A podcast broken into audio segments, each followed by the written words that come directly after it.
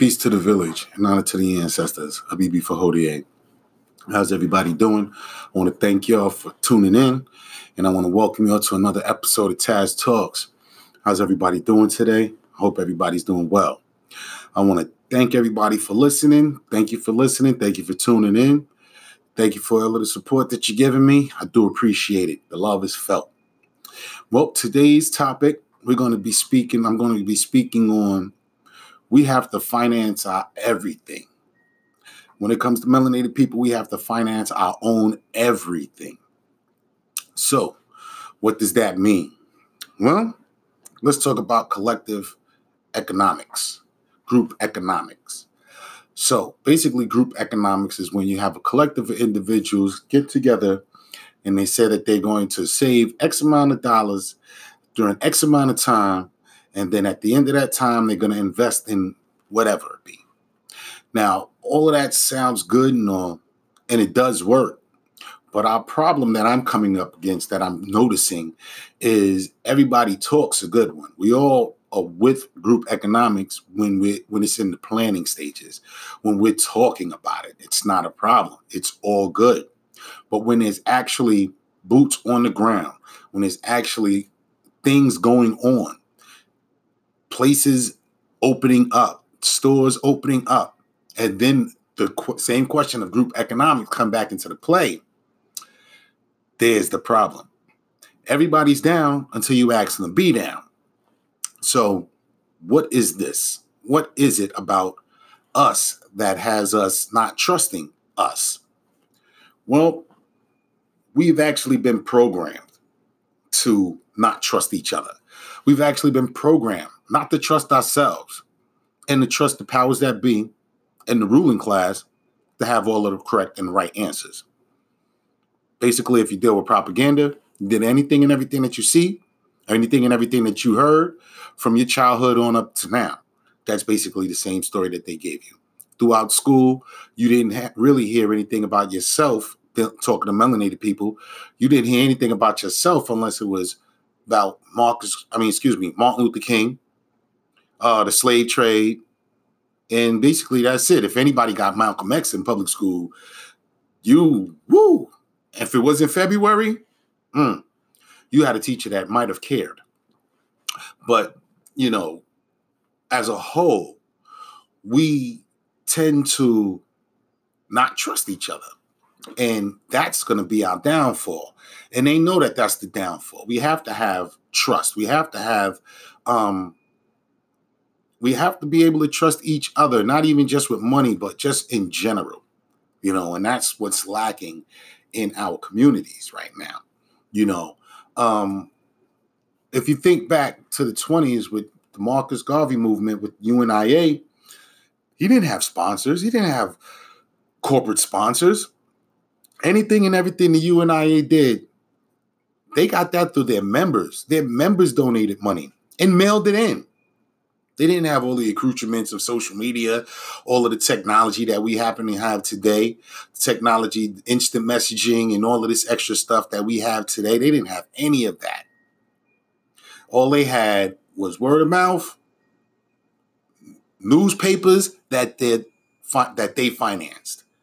They opened up a factory that made little black baby dolls that they financed. They was able to make purchases of, of steamships that they financed. Nobody was backing them other than themselves. They financed their own liberation. They financed their own revolution. And we have to be willing to do the same. We can't get anywhere if we don't put our money up. This revolution, our revolution, is not going to be financed uh, by big business. You're not going to have a a Pepsi logo across the AK 47 when you're trying to dump off on the government. You ain't going to have a, a Sprint logo on your camos unless you was actually in the service and that's who bought those camos. Then they go put that they bought it. But um, for the most part, man, our liberation has to be funded by us, for us. You know, Marcus Garvey movement with the UNIA, that movement right there, we can learn a lot from that. We can learn a lot from the boys from the Montgomery bus boycott on how to hold our money because that 380 something days that they didn't get on them buses hurt. It hurt their pockets enough for them to change their policies. Not just the policies the bus company, but the policies, the quote unquote policies of America. You know, so believe me, the collective is a force to be reckoned with. You know, we have to take it back to the only time where we actually trusted each other. And the only time in this country when melanated people actually had full fledged trust, I am my brother's keeper was the word of the day, was right after slavery, during slavery, during Jim Crow during those times that it was legally okay to oppress us. Still is. Still books on laws on the books that got that in Spanish. But at that time, when we knew all we had was us, that's all we dealt with. At that time, we had our dollar circulating in our neighborhoods for more than six hours. At that time, we had our own hospitals, our own bus lines, our own everything. Why? Because it was segregated. The ruling society did not want us to be in their establishments. So, what did we have to do? We made our own establishments. But then here comes the dupe of integration, the illusion of inclusion.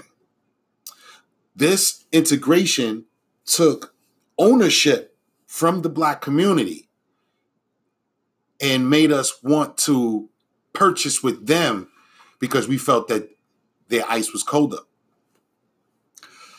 Still, in modern days, no matter who you are, Oprah went to a store in England and basically was told to get the fuck out. you know? She was told she got to bounce. It didn't matter who she was. Them cats was on code. They was on code. They saw the skin color and they dealt with her accordingly. Don't be mad. Or we can do the same thing. We just got to come together as a, as a collective. You know, we can't be scared of our past experiences that we've had building with other brothers and sisters, or even with the propaganda of how we can't build with each other to deter us from building with each other. You know, we we got to be able to stand shoulder to shoulder, back to back. We need to circle these wagons because all we got is us. I was reading a story on um on social media where somebody said that they asked this Asian person that they was cool with on, you know, the loans that they're able to get that enables them to move that enables them to move businesses and profit in our community from our community. And what they was told was basically those Asians don't use banks. All they do is put their money together with a group of other Asians and they'll throw some money together, let's say like $10,000 for 10 families. And they do that for a year. At the end of that year, that's $100,000.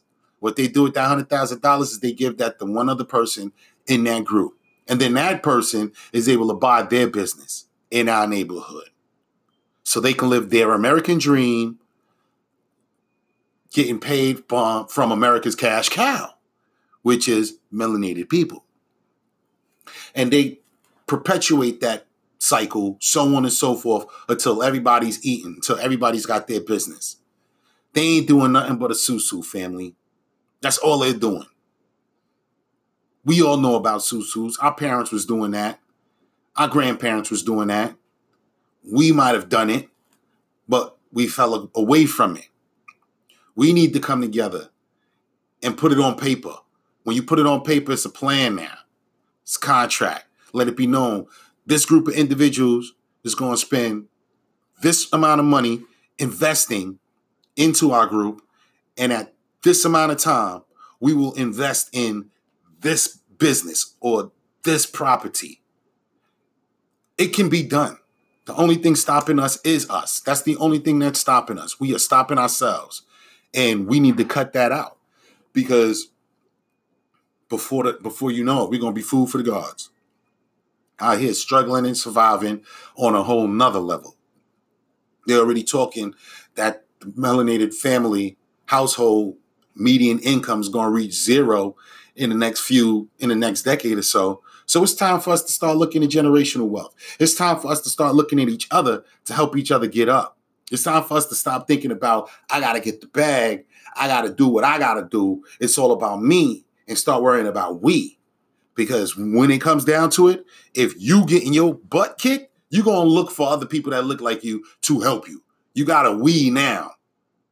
You know, now you got a we attitude.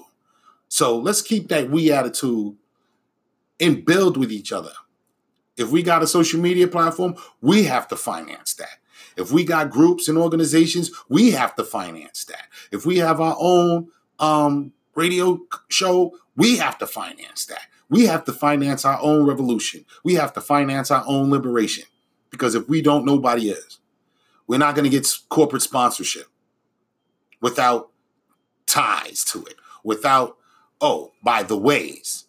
We can't afford that. If we're going to be unapologetic in what we do and how we live, we got to finance it ourselves.